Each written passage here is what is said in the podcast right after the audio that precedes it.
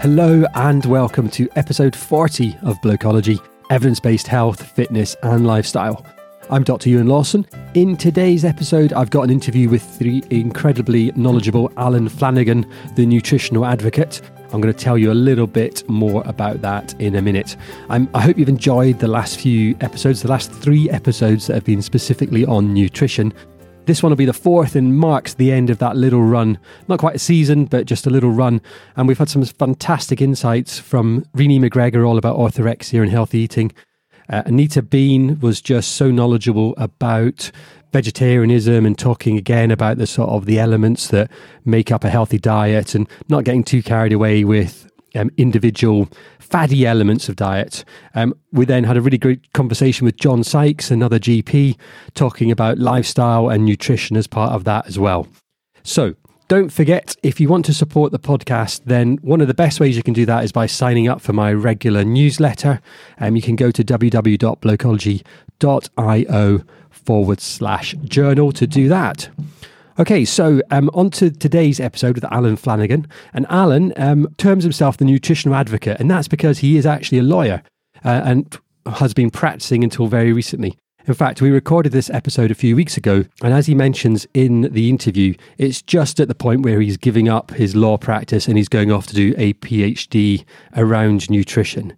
Um, he's got some fantastic insights into nutrition, particularly thinking about the evidence, the elements that are important, and I, some of the things he mentions around food culture and how we think about individual elements of diet and how we think about the evidence around nutrition are genuinely insightful and I think have the potential to really change the way that you engage with and think about what we eat. I will say that the Skype connection to Alan was a little bit flaky when we recorded this interview. There are little points where there is some background noise. I've cleaned most of it up. There are the occasional bit where it still um, just creeps in. I don't think it's terribly bad. So, first of all, I started as ever by asking him how he got into this area as a lawyer and to tell us a little bit more about how about his background and his inspiration. Yeah, um, interest. I think, like a lot of people at the outset, um, always been involved in sports, rugby through school, um, powerlifting now. And I always had an interest in nutrition from the perspective of could it help me as a player um, and as an athlete? And that kind of piqued the interest. And and then around kind of, I guess I was in my mid twenties. I started gravitating more to there, there was a real explosion in the blogosphere of nutrition around 2008, 2007. And every Tom, Dick, and Harry that had adopted a paleo diet started some blog along paleo lines. And you could see battle lines being drawn. And I was taking in a lot of this information, but I didn't really have any ability to, um, I guess, weigh it up from an evidence perspective. And that led me to start looking more specifically at research myself. I kind of was digging into PubMed, reading papers in a very superficial sense and not really feeling like I kind of understood them, but really I was reading the introduction and the discussion as opposed to the methodology and and and and and uh, the results. And that just kind of piqued my interest and I started a formal process of education, um, really more out of personal interest, not necessarily knowing where it would go. So I started an MSc and during the course of that process, things really accelerated. Uh, and I kind of quite quickly realized that what I was originally doing just as a personal academic pursuit was fast becoming an interest that I wanted to kind of pursue more of. Um, and now I'm at that crossroads where I've now officially left law. Actually, Friday was my last day. And I'm starting a PhD full time at the University of Surrey on the 10th of Jan. Right. Wow. Because I knew you were obviously a practicing lawyer, but I didn't realize that you were transitioning away from that transitioning out. So I've been 10 years as a practicing lawyer and had always intended to keep my nutrition education as my kind of side personal hobby. But I did know that if there was anything that I would leave it for, it would be a kind of route into research and and quite serendipitously, that opportunity presented itself for a project that I really couldn't say no to. And I, I weighed it all up, and you know, I'll, I'll always have the benefit of having ten years practice behind me, and I think it gives me a bit of a unique skill set when it comes to certainly nutrition um, as an area. Um, I don't really have any interest I never had in being a nutritionist in a practice sense. But I think that one thing that we're lacking generally right now is good science communicators. And certainly I think nutrition could do with, with some of that. And that's really where I'd like to take that skill set from my kind of, you know, experience as a barrister and translate that perhaps into something that helps, um, steer the conversation towards more evidence-based lines in nutrition. And I think you know, there's a fairly problematic level of noise in nutrition right now.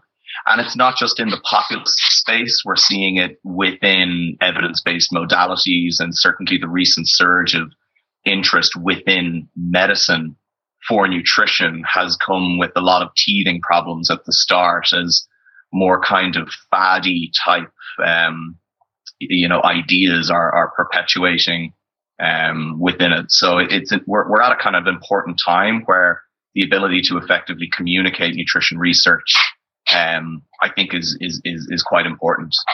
Yeah. Oh gosh. Well, we must dive into this a little bit because I think you're absolutely right. Then more than any area that we see across sort of lifestyle, you know, when you think about physical activity, all the other things people are doing, mental health, nutrition seems to be cursed in some. You know, it seems to have. You know, it really seems to have hit some roadblocks in terms of effectively getting across the message to people. And there's all sorts of reasons related to the evidence and stuff we can talk about about why that might be. And I guess more than anything, it's the one of those areas that the the public feel conflicted about that they get conflicting messages and it results in a kind of paralysis on in in terms of action for a lot of people. And I think that there's there's there's multiple levels to that. Um, in the first instance, we're living in the information age. So there is going to be access to information um, that someone can have at the tip of their fingers. And there's no ability to regulate. And I'm not saying, you know, I'm not going Orwellian on this. Freedom of speech is important and the information age comes with its value, but its value also has its potential downsides. Uh, and obviously, when it comes to health related issues, that is the proliferation of self-proclaimed experts and gurus. And all you have to do really is have a compelling narrative, um, have some good marketing skills for a website or an Instagram page, and an individual can generate an enormous amount of influence and reach and following, and is then able to disseminate incorrect messages or messages that lack context or messages that are misleading. So there's confusion at that level. Then there's confusion within the kind of more public health space where there's all of these kind of fairly ridiculous criticisms of things like government guidelines and well, they're all wrong. And that's the reason we have conditions that we do now, chronic lifestyle disease. Um, and, and, we can get into that, but that, that, that's just a farcical narrative. Um, you know, the idea that guidelines have been somewhat implicated in any of these issues is impossible to sustain when we look at the socio-economic and environmental factors that have really been driving these issues at a population level. Um, and then, of course, you have the relative disconnect traditionally that academics have. Academics don't like being in the public light. They don't like getting in the fight. Um, they're traditionally reluctant to have a presence, you know, on social media or in just the general popular media. So they're kind of sitting in academia, uh, disgruntled about what the conversations are happening at a population level, but but not really getting involved. And then within medicine, you'll have charismatic figures, um, you know, that come along with uh, a fairly compelling narrative that's fundamentally misconceived. But because they're, for example, a consultant cardiologist, they generate a huge amount of authority bias that will orientate themselves towards that particular person's message. Notwithstanding that there are a multiplicity of nutrition professionals and academics in the background saying, no, everything he says is wrong. so, so we have confusion at the public level. We've confusion within medicine. We've confusion at the level of public health in terms of Uh, and that's where we really see the paralysis is at the public health level and what, what messages we should be getting out to the population. Um, and I think what we need is a kind of relative uniform establishment of what actually constitutes the, the, the best available evidence that we have that's actionable now. Um, and that's more so for, I think, for clinical practice and for people in primary care. Public health population level need to be having really are nothing to do with nutrition, ironically. They're policy issues, they're regulatory issues. We need to change the food environments in people's favor. And those issues are going to come upstream, not downstream. And, and right now, all of our public health focus still targets the individual yeah. and expects individual responsibility in a food environment without modifying that environment in their favor. Um, and that's hugely problematic. And, you know, if you look at any statistics for wealth disparity, the countries with the biggest issues in chronic lifestyle disease are all the countries with the greatest wealth disparity gaps mm. between the highest quintile of earners and the lowest. And that's the UK, Australia, the United States, and Ireland. Yeah. God, crikey, Alan, you must have, there's about 50 different full time research careers you just threw into that lot there. Some absolutely fascinating stuff as well. Uh, let me pick out a couple of them for just working backwards. The food environment thing is something I feel very strongly about, and I kind of and that is completely neglected. That it's almost impossible to, you know, whether you're talking about managing weight or kind of living healthily in the current environment we live in, the way that food's presented to us constantly. It's you know, the way that, that kind of you know the the thoughts about ego depletion and how much you've how willpower we all have as being a kind of mm. a finite commodity that when you're getting mm-hmm. constantly upsold, when you're getting food pressed, that, that kind of is that's where public health have apparently done very little so far. I've had made to be fair, they've made very little impression so far. I think the the CMO, the chief medical officer, even yesterday was in the papers saying there had to be a tax on um, high sugar products and other things. And the food industry yeah. hasn't really gone along with this yet. But I do think, but even wider than just the industries, it's just the kind of the the high streets we walk around in, in the cafes and the all those aspects yeah. are all part of that. So I think that's an absolutely fascinating area to go into. And you're probably right that that's, they're the kind of upstream interventions that public health need to be looking at. And you know, there, there's a couple of interesting uh, areas um, or observations that emerge from a, a, an environmental focus. The first, I think, is that um, voluntary regulation doesn't work. And we learned that from direct experience in the UK, whereby there was, uh, as an example of this, in 2012, a scheme was brought in called the responsibility deal and that was a voluntary opt in scheme where if any industry player opted in, they would subject themselves to reformulation of food products and other kind of, you know, kind of uh, um, modifications of, of their food products, re- reductions in, for example, salt or fat and these, these kind of things. And uh, they all gave it the thumbs up in principle, uh, and nobody opted in. Um, and when we look at research from the kind of behavioral economic side of things, we know why that is. And most of the, you know, schemes that tend to work in this sense are mandatory. Um, Germany's environmental tax, it was an interesting example of this from there where Germany wanted to bring in an environmental tax, um, and they polled populations uh, before they brought it in and got this overwhelming, you know, 90% of people were for this environmental levy. Uh, and so they brought it in uh, and nobody opted in. So what they then did was they were like, well, that there's a disconnect there between the, the, the, the intent that people had for it and their ability to opt in. So they just reframed how they did it and they voluntarily or they mandatorily co-opted everybody into it. And if you didn't like it that much, you could opt out. Yeah. Uh, the opt out rate was was was quite low in the end, and again that reflected the fact that people were ultimately for it. So what we've really learned is that mandatory regulation is the way to go. The other thing that benefits industry from a mandatory regulation perspective is that it puts them all on the same playing field. Part of the, the reason why voluntary schemes don't work is because why would you hamper yourself uh, on a competition level relative to other industry players that maybe are in your same area? So mandatory regulation, if we're saying we're going to reduce the fat content of certain popular foods like muffins, for example, then Cuisine de France are at the same level as another producer, right? So mandatory regulation works because it puts them all on the same playing field. And then the second thing we need to look at is what you really see as drivers of chronic issues, lifestyle related disease, is an increase in energy availability in the food supply. That's probably the one thing we could say is perhaps causative. So we need to reduce energy or availability to that access, you know, to that energy, or sorry, access to that availability. And things that have been potentially encouraging in that respect are, for example, you have non-food retail uh, outlets like Penneys uh, or TK Maxx, and when you get to the checkout points, they have these displays of family pack sizes of chocolates and sweets and things like that. They're not even food retailers, right? They're, they're clothing stores that are increasing an opportunity to eat hyper palatable junk foods. Uh, and there's no reason for them to be there. So a smack ban of those kind of uh, opportunities uh, would be quite a beneficial intervention and is something that is being discussed.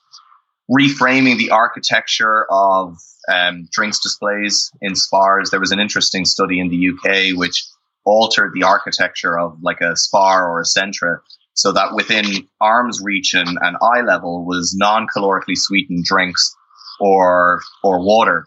Um, and they reduced the sale of, of sugar sweetened drinks by 30% in a month because they were all up top or down the bottom and people genuinely aren't even bothered reaching down to get so little behavioral nudges like that mm. can be beneficial and reducing the energy supply uh, that's that's that's in our food environment um, could be very beneficial, and reformulation is probably a good step to that. I do have reservations about the sugar tax. I think it's a relatively populist move by governments to make it seem like they're taking action on industry when fundamentally all of the evidence that accumulated from other jurisdictions that had piloted sugar taxes suggested that it needed to be about 20% to, to really make a hit in industry pockets. Most, like the UK, have brought in what a 5 to 10% tax. So really, it's just a case of making it look like there's hard action being taken, but fundamentally, industry are just capable of writing the check and absorbing the levy. Yeah. So it's not really. There are there is some evidence that reformulation has occurred in some companies, but I, I think you know, uh, it doesn't address the full spectrum of hyperpalatable foods that tend to not just be high in sugar alone, but high in a combination of fat, sugar, and sodium. So I think unless we're addressing that area of hyperpalatable food, just taxing sugar drinks alone won't do much. Yeah, I, I, really I think the behavioral economics thing seems really key as well in terms of evidence that hasn't been exploited. Particularly, you know, behavioral economics is something as a medical student or as a doctor you learn nothing about, but is an absolutely key feature of the way people behave. I, I was recently reading reading William Thaler's book, um, Misbehaving. So he was one of the original kind of architects of this whole behavioral economics field, uh, and there's so much in there. And I know he was involved in the, what was known as the Nudge Unit down in Whitehall in the UK um, a few years ago.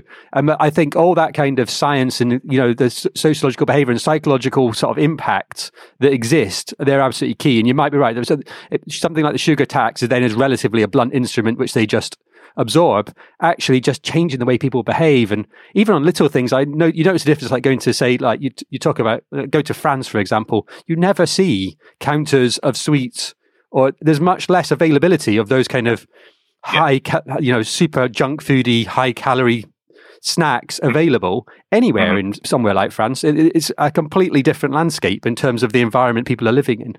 Yeah, and they have a different food culture as mm. well. I think that food culture is a really underappreciated element of why we we we we have some of these issues magnified in certain countries more than others. Um, in if you look at the UK and the US, for example, what you typically see as as as I guess environmental or soci- sociological issues is a decrease in energy consumed within the home, increasing proportions of energy consumed away from the home. what that means ultimately is that people have very little control over the composition of the foods that they eat. Mm. And that means that the average intake of someone eating that type of diet in the UK population essentially mirrors that of someone eating it in a poor suburb of, uh, you know, Brisbane or a poor suburb of Atlanta, Georgia. The composition of their diets is pretty much the same in terms of its fat content, its percentage of energy from fat, its sugar percentage, uh, its refined carbohydrate intake, its fiber intake.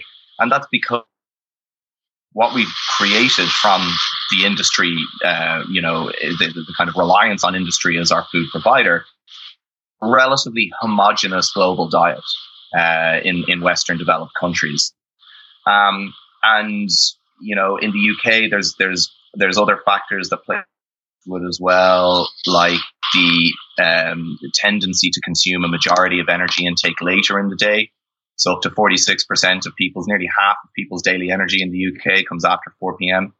Um, so these issues are all cultural uh, and sociological, and you see the opposite in countries like the Nordic countries and France, where uh, family meals are still an important part of food and of the food uh, landscape, um, where the main meal is typically consumed in the middle of the day. Um, and there's still a more significant contribution of energy coming within the home, indicating a degree of food preparation skills are still preserved. Whereas, particularly in, in lower socioeconomic demographics in um, you know in, in, in the UK, the US, uh, and other kind of um, Western developed countries, what you'll typically see is there's a time barrier and there's a food preparation skills barrier. Um, and both of them mean that there is a reliance on industry. Yeah. Um, where, where you get your food from. It's absolutely fascinating. And you've even two things you've suggested there that completely change the way you think about nutrition. It's not about the endless debates about, you know, proportions of protein, carbohydrates, fat, and actually that food culture, just the, the, the eating at home or away from home. As soon as you, as soon as that, as soon as you mentioned that, I hadn't really thought of it in that context before. Mm. But actually, suddenly that makes a massive difference to all sorts of yeah. ways that you consume food.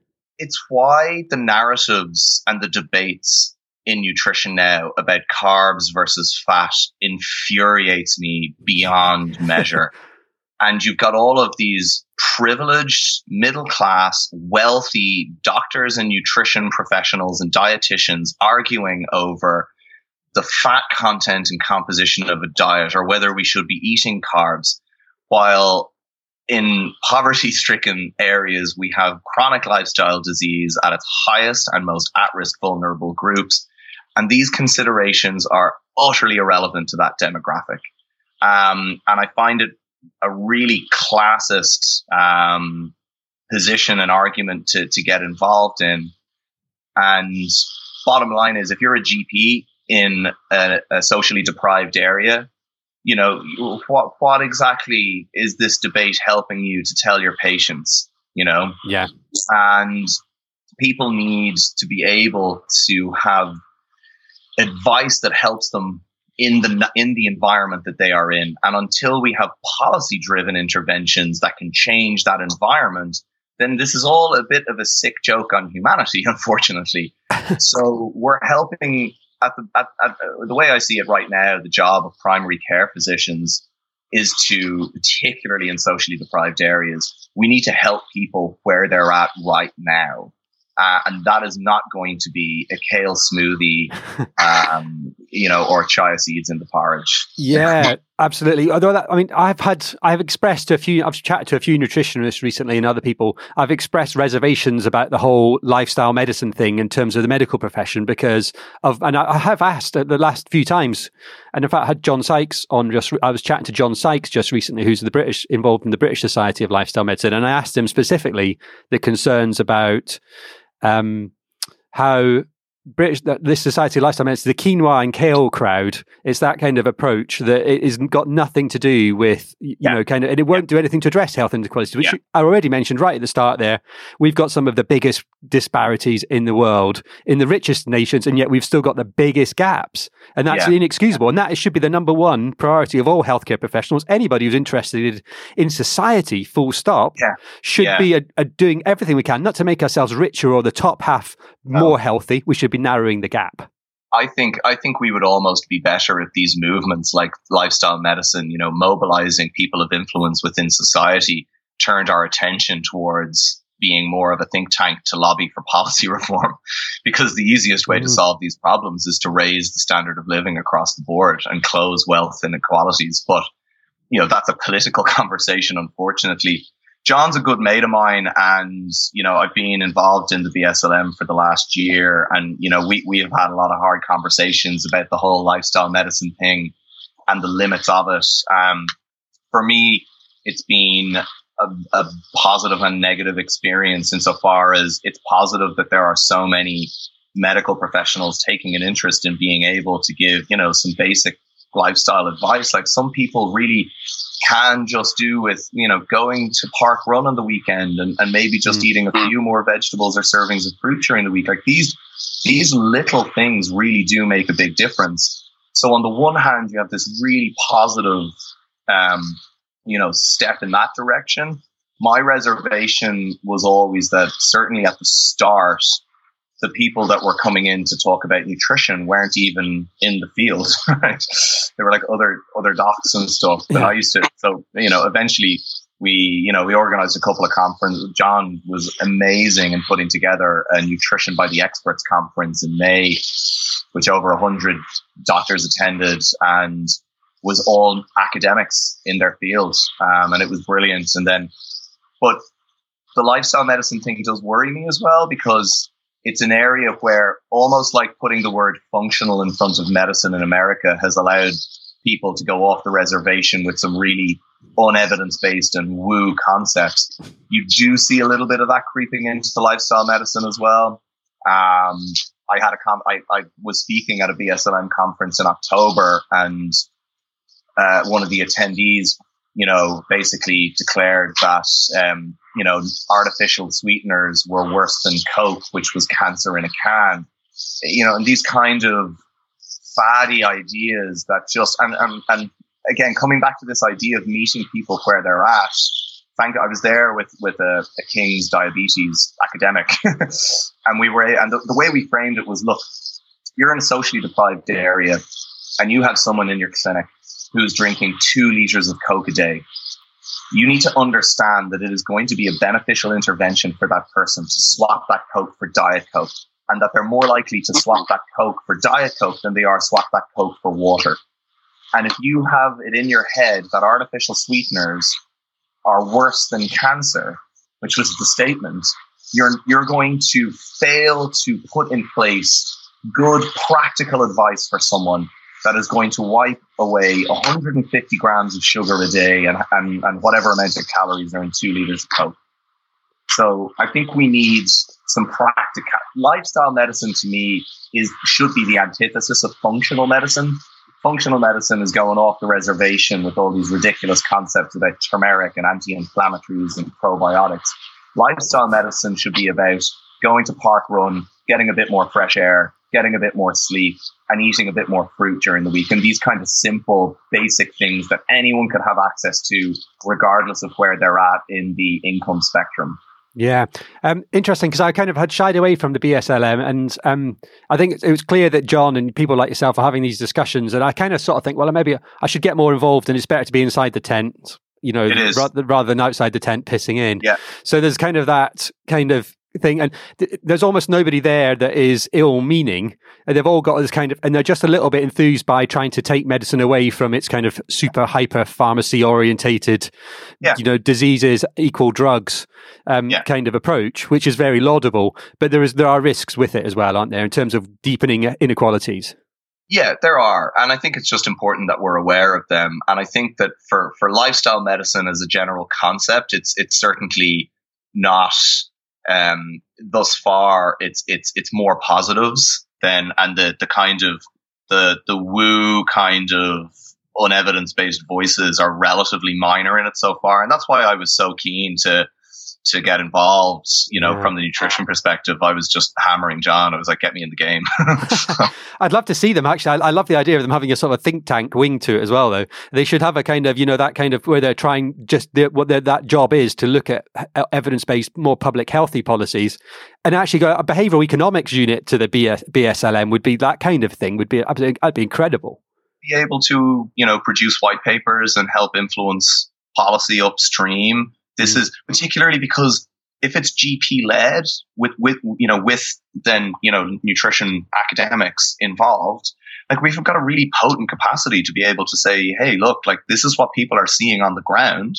This is how we think we could shape that. Um, I think we need to think more about that as opposed to just creating an echo chamber. Um, and yeah. that's, that's, that's the lawyer side of me kicking in now, thinking, you know, like, get into the advocacy side of things and, and try and influence at that level. Well, I was thinking that the advocacy advocacy is a good word because obviously you use it in a specific lawyerly barrister context. About advocacy. Yeah. There's actually one of the books I've got sitting on my shelf is about public health advocacy, and it's all about trying to manipulate and recognize that there there's a political game to be played, and there, you know you have to influ- if you're trying to influence policy, then of course that's a political game by mm. nature. That yeah. you um, and that's that's the way to really, and it's one of the frustrations I have teaching medical students is that they're all obsessed with the individual and the ego. And you get a kind of an ego bump from being the doctor that looks after a patient. But actually, if you really wanted to come in and help people and help, you know, like you proclaimed in your initial application, and everyone does, they just want to be there to help people, you would be a public health doctor, almost yeah. certainly, or maybe even you perhaps arguably might be in politics. Actually, really trying to change policy is really where the real juice is in terms of influencing long term health. That's it. And I think, you know, the more we start to accept that mobilizing towards that kind of end will be m- more beneficial. It's a combination, right? It's not one or the other. We do need to continue to educate. We do need to have conferences like we had in May or the other one at the end of October, um, where myself and, and, and Dr. Nicola Guess, who's a, a diabetes researcher at King, spoke about general kind of nutrition best practice and diabetes, you know, that, that that's hugely valuable at the education level because you've got 150 people in primary care practice who walk out of that knowing that they don't need to tell patients to, you know, dump the dump the butter in their coffee and other kind of nonsense kind of paradigms. You know, cut cut all carbs and these kind of uh, these kind of fads that have crept into to, to some areas. Um, so you know, that's important, but it's also important that as people that are on the ground facing people in society every day, um, that that combines with the influence that a profession like medicine and academia have to go upstream as well and help to shape things from a perspective of both evidence and experience. Yeah, I am. Um, I think you're right. And there's a you, that curse of knowledge thing is really important. There's a risk that actually, because you know how to live a healthy lifestyle, it doesn't necessarily mean, or you've got a good idea of what the principles are, and that's the thing about doctors, and that's the problem that then you know you become a doctor and you're you know you're instantly that kind of of a certain stratum in society, mm-hmm. yeah. and actually losing the ability to speak to people who uh, who do do still drink several liters of coke every single day, and recognizing the fact that that was just something that would be unimaginable to me now to do that. Yeah. I, I, couldn't, I, and but yet actually people still do it, and they don't they don't necessarily do it because they're stupid or no. anything like that. It's just a different. They're, they're, yeah. they're at a different point that, that's such a key point to make.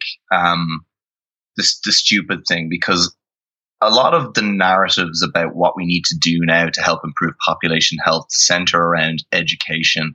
And I have a bit of a problem with the education narrative because it assumes that people in low socioeconomic areas are stupid and don't know that fruits and vegetables are good for them. And that's, that's problematically classist. And it's simply not the case people, I, I think you line 10 people up against a wall, irrespective of background. Nine of them are going to know fruits and vegetables are good for them. Certainly eight. And the reasons why they can't or un, are unable to implement those that knowledge is totally disconnected from having it. And it's interesting, you know, just sticking with that soda example. Me, me and myself and, and John Sykes were actually in a store in London on the way to the conference in October. and there was two laborers, and it was probably about eight in the morning, and they were obviously on the way to the site they were working on, and one of them picked up a two liter bottle of Fanta. And genuinely said, John couldn't stop talking about this after. Genuinely said, turned around to his mate and said, "That'll keep me hydrated for the day." so in his head, he's thinking hydration. Mm. He's picked two liters of Fanta. So, you know, that that is where that is where there is an element of the education thing. But to assume that it's coming from a place of people just not giving a shit about their health is is such a problematic position to to adopt and to assume. So education is important, but it's not going to be the game changer. You know, telling people, oh, fruits and veggies are good for you. Like, are you solving the barrier of single parent households? Are you solving the barrier of two jobs? Are you solving the barrier of time? And even if you make there's a, a, UK researcher who, who did some really interesting research in around 2007, 2008 looking at this issue. And one of the, one of the models was, you know, if we subsidize fruits and vegetables in low income areas from say a tax, would it go to any use? And the ultimate conclusion was, well intended as that is, people, uh, you know, from uh, that are in kind of socially deprived areas don't spend enough time in food preparation for that whole, oh, you've more vegetables available to make a difference. So hmm. it's not about knowledge. It's not about education. It's about social and economic and environmental factors that prevent the implementation of that knowledge. Yeah. Um, they're the problems we need to solve, not just telling people that spinach is good for them. Yeah, or, or, even worse than that, you know, kind of deifying certain foods as superfoods, and yeah. so they then become that you're not healthy. And that kind of, I know that there's been lots of talk about that sort of clean eating, orthorexia phenomenon in recent years as well. But so that there's still very, that's, I think some of that might have calmed down a little bit from that kind of complete peak of superfood yes. f- fad, faddiness. But there's definitely still that there are certain foods that you have to be eating and certain, um, uh, which which are you know which are a little bit better than others. Mm-hmm. I think it it has calmed. I think it had a crest of a wave. I think it calmed because there was a genuine pushback from. I was kind of having a kind of comment interaction with a few nutritionists on Instagram, kind of reason, and you know, one of the points was made about this idea of good or bad foods because it's Christmas time, right? And there's a lot of food demonization and other kind of fear mongering that goes on. Um, and one of them made the point that, well, I feel like, you know, dietitians and nutritionists have done a really good job of removing food fear over the last few years. And I, I do agree with that. I think generally ortho, like that tendency to view foods as good or bad has been um, successfully combated to a degree, to a degree. But now what you have in lieu of that is diet patterns that identify and, and individuals now don't necessarily identify along kind of cultural lines as much as they identify along lifestyle lines. So if you have people in that identify as, you know, the, as vegan or low carb or whatever, we have this whole kind of food fear thing repackaged away from a simple good or bad into a more, well, we don't eat these foods because, and they have a narrative about why it's bad for their health. Mm-hmm. Um, so it's still there. It's kind of just repackaged into, oh, well, this is a, a lifestyle, not a diet, right? Um, and so there's there there is still work to do to try and kind of, particularly now, the prevalence of carbophobia is mm. um, uh, is is is just replaced, you know, fat phobia. So we we tend to go from extremes and there's a line I use regularly, which is that the pendulum swings in nutrition are extreme and it never comes back into the middle. So we're kind of there right now. And I think it is important that we, particularly for healthcare professionals, we just nip it in the bud because we create more barriers for people. Like we were just talking about, if we have ideas that some foods they should be consuming or are better or worse than others, actually, if you look at the risk reductions in epidemiology from fruit and vegetable consumption, even just one serving of, of cruciferous veg a week can have a beneficial impact on, you know, all cause mortality and cardiovascular and, and, and cancer outcomes. So we need to be taking the dose element here somewhat seriously and saying, listen, the tiniest the tiniest increase in someone's fruit and veg consumption, can really make a big difference over time. And this idea of dietary overhaul being the only way forward, well, you're going from eating a typical Western diet of processed and packaged foods, and your breakfast is some sugary cereal and milk, and your lunch is Burger King, and dinner is whatever, a chipper, uh, you know, cod and chips. Um, and there's just biscuits and tea pepper throughout the day. That's that's not swapping overnight into a wholesale overhaul. You know, so it's it's small thing. What what can we do for that person today? One change that's going to make a difference, and then yeah. we'll yeah, I absolutely agree. I think that's the. I've got a massive problem with that. I've always thought that was a problem with veganism, is that, and it, but you've seen it happen more and more, and vegetarianism and other a, a, aspects are creeping into it. Veganism always looked unobtainable for the vast majority of the population because they were held up as this sort of paragon diet. There was a strong moral element attached to it, certainly in the past, and there certainly is in a lot of quarters. Yes at the moment. But if you're, it's a bit, and I think I said in another podcast recently, it's like holding up Mo Farah as an example of how to be physically active. That it, it's it's just completely, you know, it doesn't, it does. Someone doesn't look at Mo Farah and go, "I'm going to be him," or "I'm going to yeah. go out for a jog." They just think, "Oh, that's for someone else. That's not for me." And you I don't really actually ever move anybody around that kind of cycle, that change a little bit. And as mm. you say, it, it, there's a it's a dose response um, element to this that you only actually need to increase a little to get benefits. And on a public health scale, you know, yeah. as I say, if you gave everybody an extra portion of fruit and veg a day in the UK, one portion of fruit and veg, that would yeah. have a monumental effect on, on a on a population basis. Yeah, yeah exactly. I, I love that Mo Farah analogy. I think it's brilliant. Um, and again, you know, it does tie back to the kind of class elements. Um, I do think, you know, low carb and veganism are two diet patterns that have strong kind of moral and essentially religious undertones to them. Um, certainly, veganism itself does have a moral and ethical uh, genesis, uh, and I always say that that's totally fine. What, what's not okay is when we get into the place of trying to impose that framework um, onto others. Um, and and that's you know if you look at the recent survey in the UK that looked at the reduction in meat consumption, mm. the primary reason is environmental. Mm. You know, as an anecdote, I've, I've drastically reduced my meat consumption over the last year to eighteen months, and my only consideration is environmental. Like you know, no offense to to to anyone listening that is vegan on a moral or ethical standpoint, but I don't have an issue with killing animals and, and eating them. Like, I think it's fairly consistent with evolutionary biology. Not that that's a justification for now, but it, that's not where my where, where my issue is. And the problem with with with a lot of the conversations uh, within that space is people are assuming that that's going to motivate people to to lower animal consumption if they just like put up gory pictures of a concentrated animal feeding unit in Brazil. It's like I don't endorse that system.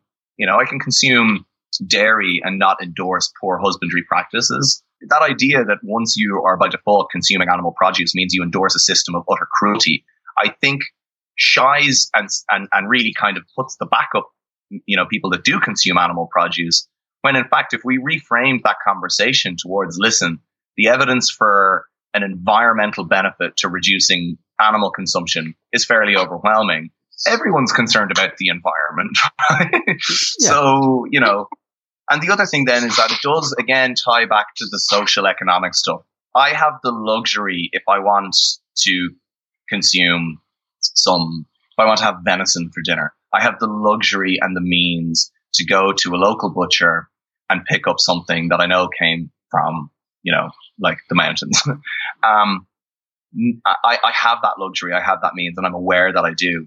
When we look at really the, the demand for meat on a global level, it's really servicing the industry and, and, and fast food. And so I think we need to be careful not to be too critical of meat consumption. If people are eating KFC and Burger King because they're in an environment where that is literally what is going to be available, then there's a limit to how much we can kind of, um, you know, cr- criticize uh, the lack of options because it's the lack of options that's that's problematic. Um, And ultimately, veganism eh, is a luxury of the 20th and 21st century.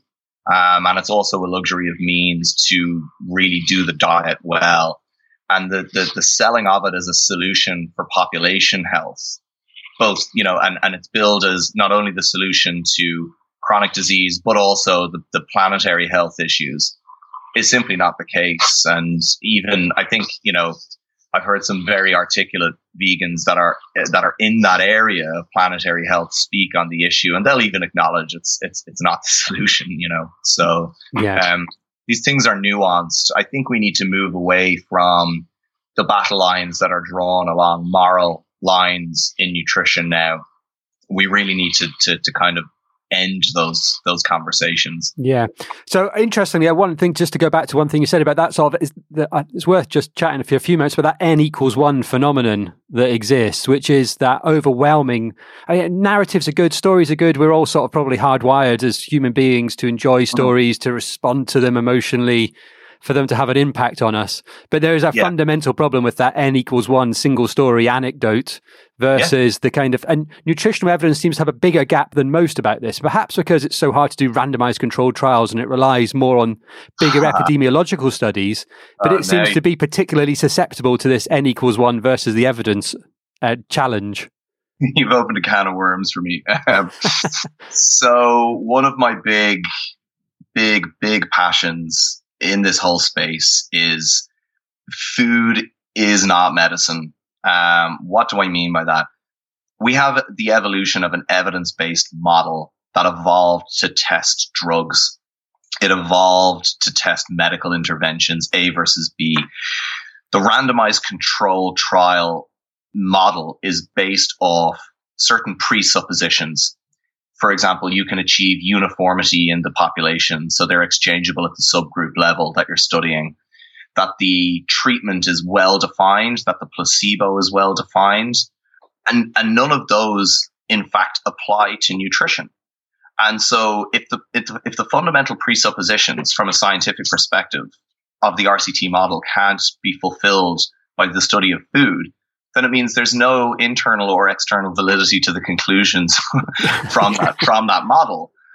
Um, we've used purely explanatory trial designs in the RCT model in nutrition. We need to move probably to more pragmatic trial designs that are more applicable at a population level. And the gaps in nutrition are to a degree over exaggerated by people who want to exploit the fact that there are gray areas or nuances to mount spurious claims. One of the big misconceptions is that nutritional epidemiology is flaky.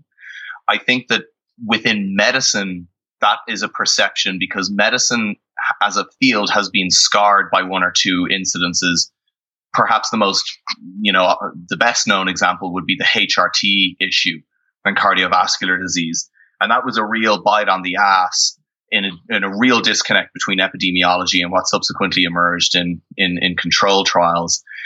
But actually, nutritional epidemiology, if you really scrutinize it, has quite a remarkable track record of broad observations being relatively supported by mechanistic work in RCTs, whether that is unsaturated fats being more beneficial than saturated, whether that is dietary fiber intake, whether that's fruit and vegetable consumption um, and the dose response therein. So, or whether it's processed meat consumption and colorectal cancer, nutritional epidemiology, its track record warrants more confidence than people put in it. We cannot do large long term RCTs in nutrition. They're behavioral trials in nature. So the prospective cohort study design is the only model that we have that can investigate long-term diet disease relationships. And the application of the biomedical style of RCT to, to food has been really problematic because we don't study isolated nutrients. Well, we have been, but we don't eat isolated nu- nutrients. And, and in the reductionist model, we've really missed the forest for the trees with some, with the study of some, um, you know, compounds because we've been looking at them outside of the context in which they're consumed in a diet and the, and the wider diet pattern as a whole. So for me, one of the issues with gaps in nutrition is not so much that vitamin E is a classic example of this, just so I can kind of illustrate this for listeners. If you look at epidemiology of dietary vitamin E intake, you see really strong associations with reduced risk of cardiovascular disease and also neurological disease, dementia, and Alzheimer's. And there are mechanisms that we could look at that support that. It stops LDL oxidation. Um, it has a couple of important roles in, in neurological health and is the primary fat soluble antioxidant that we have. So really important kind of nutrient across the board. But dietary intake of vitamin E means a lot of vegetable oil, like so, you know, rapeseed oil, nut consumption, seeds, fish consumption. So, at looking at it at the level of food, we can see that it would be a diet pattern that has other beneficial components to it as well fiber, other micronutrients. Vitamin E also, as a structure, is eight different compounds, eight different isomers. And all of the trials then, so people looked at this and said, right, let's do, let's do interventions with vitamin E, you know, cardiovascular disease as an endpoint, you know, a myocardial infarction or otherwise. But we don't know a lot about vitamin E as a whole. We know a lot about two of those isomers, alpha and gamma tocopherol. Most supplements were only ever alpha tocopherol. So all of these large, expensive RCTs investigated the effects of supplemental vitamin E on cardiovascular disease, for example, and found nothing.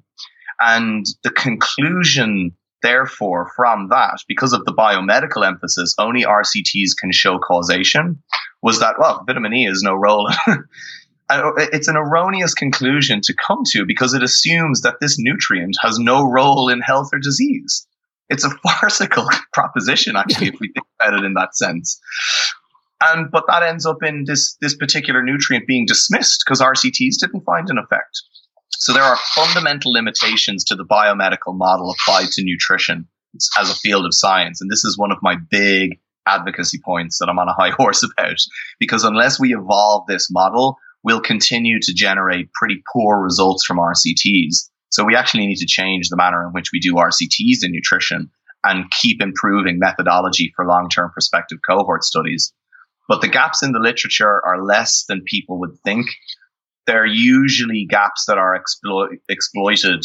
Um, most recently, I think the exploitation has been coming from advocates of very low carb, high animal fat diets. Um, and they've been, you know, the ones that have been trying to paint epidemiology as um, totally unwor- un- untrustworthy, uh, RCTs as as useless, uh, and all of this because it suits their narrative of we're totally wrong and everyone should be eating more animal fat, not less. Mm. Uh, yeah, I, I, I, think there is a fascinating kind of. It's really interesting because that I've moved away from that. I was a bit of a skeptic back maybe a decade ago. Much more spent my time kicking the arse of complementary medicines whenever I could, and moved away from it because I felt it felt far too. It did feel too reductionist, and I became really uncomfortable with it, and uncomfortable with it in the context of speaking to patients as well, where things are always a bit more complicated. Yeah. But that, but one of those things that they always hold up is that gold standard of the RCT and yeah. it isn't. It clearly doesn't work for everything, and it clearly, you know, we never had an RCT showing that smoking killed people, which exactly. is, a good example. There was never an RCT for that, but no one's ever going to argue about the causation there either. No. So it's no. perfectly possible to do really good science, really get really good evidence around nutrition and using the existing epidemiological kind of processes. It just they maybe need a bit of manipulation, particularly particularly for this field. But yeah. you can't throw them out there. I mean, and the example of processed meat is also a really good one. Actually, yeah. there's really damn good evidence now that processed meat causes cancer. Yeah, uh, and yeah. but that doesn't seem to have penetrated into the public consciousness oh, terribly well. We have the same with trans fats. Trans fats mm. have been banned, mostly in some countries banned or removed from the food supply voluntarily, so that they're on average less than one percent of, of, of, of energy intake, of fat intake. And that has been entirely based off observational epidemiology combined with some mechanistic work. There's been no RCTs in that respect. Colorectal cancer process meat, another example of that. And the problem is what people assume to be causation or what they think causation means. And actually, an RCT can demonstrate causation, sure, but that's not necessarily how we arrive at causation as a standard of proof. So in epidemiology, we can infer causation from using things like the Bradford Hill criteria, which were used in the in the evidential considerations for smoking. So we're happy that smoking causes cancer, but what we mean by that is we have inferred that smoking causally increases risk. Uh, and so people, I, have kind of I wrote a big article about this, this, kind of recently for for a site uh, in the states, and um, you know, what, one of the issues that we were talking about was it, people don't understand standards of proof. I think, uh, and maybe that's also my lawyer head kicking in, but you know, you'll, you'll see people who, you know, demand a certain level of proof. I mean, there's one commentator in the UK, an independent researcher, and she's highly problematic with her views on nutrition and, and health generally. But she came out a couple of years ago and said that the dietary guidelines were flawed because they weren't based on RCTs. I mean, what a farcical proposition because public health policy is routinely based on epidemiology. Because if it wasn't, we wouldn't have public health policy. Vaccination success, observational, smoking, observational, trans fats, observa- you know, so we use observational epidemiology to make timely policy recommendations all of the time. And the, what you typically notice in the criticism of it or people who say, well, you don't have evidence of that. Show me where there's an RCT. They're typically using that as a kind of playground style. I know you are, you said you are, but what am I? To simply navigate the fact, to simply navigate the fact that the, the position they're trying to mount is relatively spurious and they're just trying to throw mud against the wall and see what sticks. Yeah, it shows a kind of it's a fairly limited understanding. And uh, you know, all medical yeah. students get taught the Bradford Hill criterion. It's so you know, there and even there's always there are all levels of subtlety and nuance within that that you have to carry yeah. all the way down through as well. One quick thing about I'm still scandalised that trans fats aren't known about widely, and I think they still enter the food chain in the UK in certain supermarkets. Is that is actually do you know it's actually stopped? It hasn't stopped, but in the UK, it is bar the tiniest subset. It has been reduced in the UK overall to less than 1%. Right. So that, that, target has been achieved voluntarily. Um, so for the most part, the UK population is now, it, again, it, without even realizing it themselves, um, these were policy based interventions, but for the most part, the UK population is under that 1% threshold for trans fats. So it's not really, it's almost a moot point when we look at it now in terms of relationships with, say, heart disease and the like. Um, you know, people in the UK are still at a level of, you know, 13 ish percent saturated fat content. There's been arguments over whether we really need to push it down to 10%.